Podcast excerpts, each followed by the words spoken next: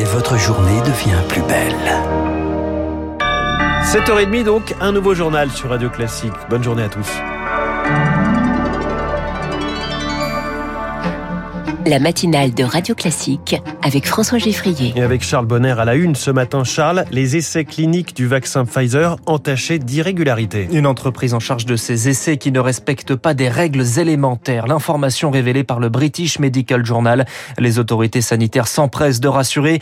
Alors on fait le point ce matin. Rémi Pfister, peut-on parler d'un scandale sanitaire? Pour valider un essai clinique, il faut injecter soit un placebo, soit le vrai sérum sur une cohorte de patients. Problème, le laboratoire Ventavia aurait mal étiqueté les produits. Impossible pour les soignants de savoir lequel des deux ils ont injecté.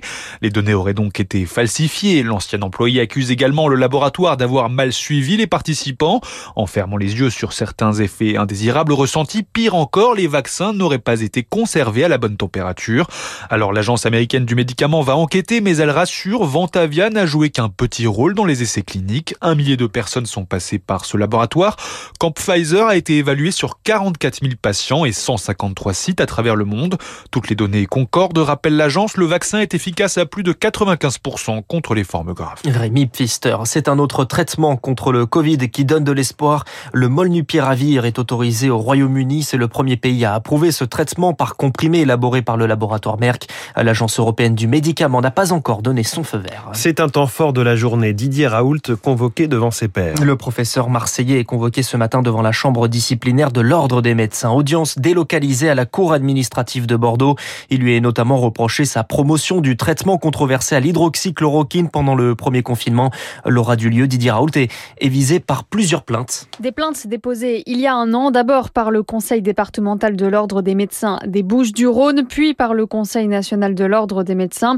Il reproche à Didier Raoult d'avoir enfreint plusieurs articles du Code de déontologie médicale et notamment l'article 13 selon lequel un médecin qui participe à l'information publique ne doit faire état que de données confirmées. Vincent Lothar, juriste en droit de la santé. Il a aussi prescrit ce traitement et il a assuré que ce traitement était efficace contre le virus alors que les données acquises de la science avaient mis en avant l'inefficacité de l'hydroxychloroquine contre la Covid-19. L'affaire est désormais devant la chambre disciplinaire du Conseil de l'ordre des médecins. C'est une juridiction spéciale spécialisé, présidé par un magistrat, mais composé essentiellement de médecins. Didier Raoult risque jusqu'à la radiation, mais une telle sanction reste très rare, selon Vincent Lothar. Souvent, il n'y a pas de sanction, et quand il y a une sanction, c'est souvent l'avertissement ou le blâme. C'est rare qu'il y ait des interdictions d'exercer, voire des radiations. Euh, cela existe, bien évidemment, mais c'est rare. Et entre-temps, Didier Raoult a riposté et déposé plusieurs plaintes contre des membres des conseils de l'ordre des médecins pour harcèlement ou non-confraternité. Les enjeux de cette audience expliquée par Laura Dulieu. Après une semaine de bataille politique, le projet de loi vigilance sanitaire devrait être définitivement adopté aujourd'hui à l'Assemblée nationale. Hier, les sénateurs dominés par l'opposition de droite ont sans surprise voté contre le projet. Il est 7h34. Les familles des victimes du Bugalet de Braise en espéraient beaucoup. La justice britannique rend ses conclusions aujourd'hui. Trois semaines d'audience, 17 ans après le naufrage de ce chalutier au large des côtes anglaises. Cinq marins étaient décédés. Pour leur famille, pas de doute, c'est un sous-marin britannique qui l'a entraîné au fond de la Manche. Les Britanniques, eux, contestent et évoquent un simple accident de pêche. Alors pour Dominique Launay, le président de l'association SOS Bugalet Braise, il n'y a aucune illusion à se faire. On auditionne les marins du Silver Dam qui vont apercevoir sur leur radar un sous-marin faire surface. Ils vont avoir une discussion avec ce sous-marin et on ne va pas en tenir compte. Finalement, c'est la parole des militaires que l'on retient en disant que, bah, écoutez, non, nous, pas du tout. On était à la surface de l'eau depuis 8h30 le matin. Et puis, on n'a eu aucune conversation avec quiconque. Au bout du bout, qui on croit? On croit les militaires. Les deux États euh, français et anglais euh, ont peut-être des intérêts communs à ce que la vérité ne, ne, sorte pas. Propos recueillis par Anne Mignard. Un conflit sans fin entre la France et le Royaume-Uni sur les licences de pêche. Après une réunion hier, le secrétaire d'État aux Affaires européennes Clément Beaune estime que des écarts importants subsistent. Les discussions continueront la semaine prochaine. Elle est l'égérie de la jeunesse qui se mobilise pour le climat. Greta Thunberg présente aujourd'hui à la manifestation prévue à Glasgow en marge de la COP26. 100 000 personnes sont attendues dans la rue avec un slogan inspiré de la militante suédoise assez de blabla. Dans le Nord-Pas-de-Calais, un migrant est mort après un accident de train. Un TER reliant Calais à Dunkerque a percuté un groupe d'une cinquantaine de migrants sur les voies, une voie qu'ils avaient l'habitude de traverser pour rejoindre leur campement. Un migrant est donc décédé et trois autres sont blessés. Un drame qui survient après la médiation du ministère de l'Intérieur pour mettre fin à une grève de la faim. Hier, le prêtre jésuite qui y participait a annoncé avoir repris l'alimentation. Touché par le tir d'un chasseur, l'automobiliste hospitalisé depuis samedi est décédé, on l'a appris hier. L'homme âgé de 67 ans blessé alors qu'il circulait entre Rennes et Nantes au niveau de la ville de Laillé.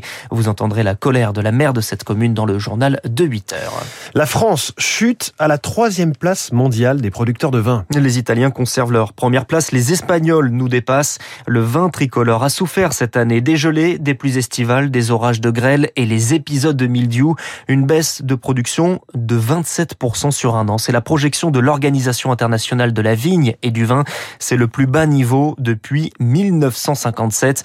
Une année qui va laisser des traces chez les professionnels, selon Jean-Pierre Fabre, le président des vignerons indépendants. On va passer euh, autour d'une production française qui va avoisonner des 32 à 33 ou 34 millions d'hectos. Je crois que ce qui est important de témoigner, c'est ce que ça va induire en termes de pertes économiques directes dans chacune de nos entreprises familiales. Et c'est à peu près 30 à 35% voire plus parce que c'est une moyenne. Il y a des vignerons qui vont avoir cette année perdu 50, 60, 80% de leur production. Il y a peut-être des entreprises qui ne pourront pas passer le cap de l'année 2022. Alors ça va passer forcément par des contraintes économiques, par des adaptations, on les espère marginales et les plus faibles possibles. Mais une des conséquences peut être la réduction de nos salariés, qu'ils soient occasionnels euh, ou à temps plein. Jean-Pierre Fabre avec Rémi Vallès. Il n'a pas trébuché. Hugo Gaston, qualifié pour les quarts de finale du tournoi de Paris-Bercy.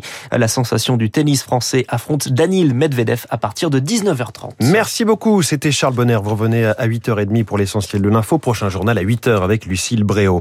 Il est 7h37. On arrive à la fin de la première semaine de la COP26. L'heure d'un premier bilan. Ce sera fait avec Baptiste Gabory dans un instant. Et puis on va cet accord de défense entre Chypre et Israël grâce à Renaud Girard, grand reporter au Figaro. Ils sont nos spécialistes.